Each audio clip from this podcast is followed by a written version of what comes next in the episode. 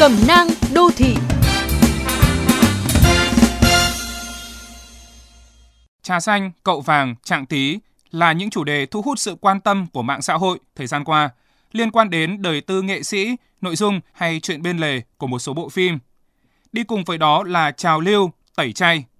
Trên Facebook hiện nhan nhản anti-group, những hội nhóm chống lại người nổi tiếng, xuất hiện ngay khi một nghệ sĩ có phát ngôn, hành động không vừa ý một bộ phận khán giả. Không chỉ nghệ sĩ, phim chiếu rạp cũng có thể trở thành nạn nhân từ việc tẩy chay. Một số ý kiến cho rằng họ bỏ tiền đi xem phim thì họ có quyền được thưởng thức một tác phẩm chất lượng. Và một bộ phim thất bại sẽ là bài học quý cho các nhà sản xuất hướng tới tác phẩm chất lượng hơn. Điều đó là chính xác, nhưng có vẻ như mục đích tốt đẹp ấy không phải là mong muốn của một số người. Nhiều cư dân mạng đã rất hả hê khi phim Cậu Vàng thua lỗ hàng chục tỷ đồng.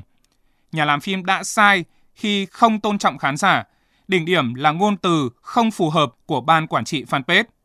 Nhưng dưới một góc nhìn khác, việc cãi nhau tay đôi với khán giả cho thấy nhà sản xuất đã hoàn toàn bất lực trước làn sóng tẩy chay. Ai cũng có quyền nhận xét về một bộ phim lựa chọn đến dạp hoặc không. Nhưng việc kêu gọi mọi người tẩy chay một tác phẩm được đầu tư hàng chục tỷ đồng cùng biết bao mồ hôi công sức, đẩy người khác vào thế chân tường để chứng minh mình đúng là điều rất không nên.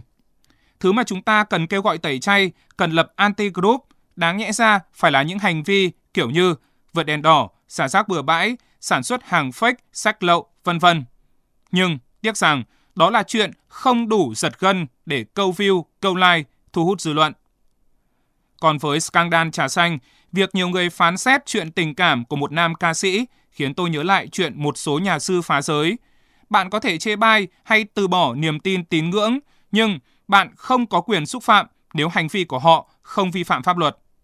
Suli Oh In Hye là những ngôi sao Hàn Quốc đã tự tử vì không chịu được áp lực từ việc bị người hâm mộ tẩy chay. Vì thế, bày tỏ quan điểm cá nhân một cách văn minh là việc làm rất cần thiết.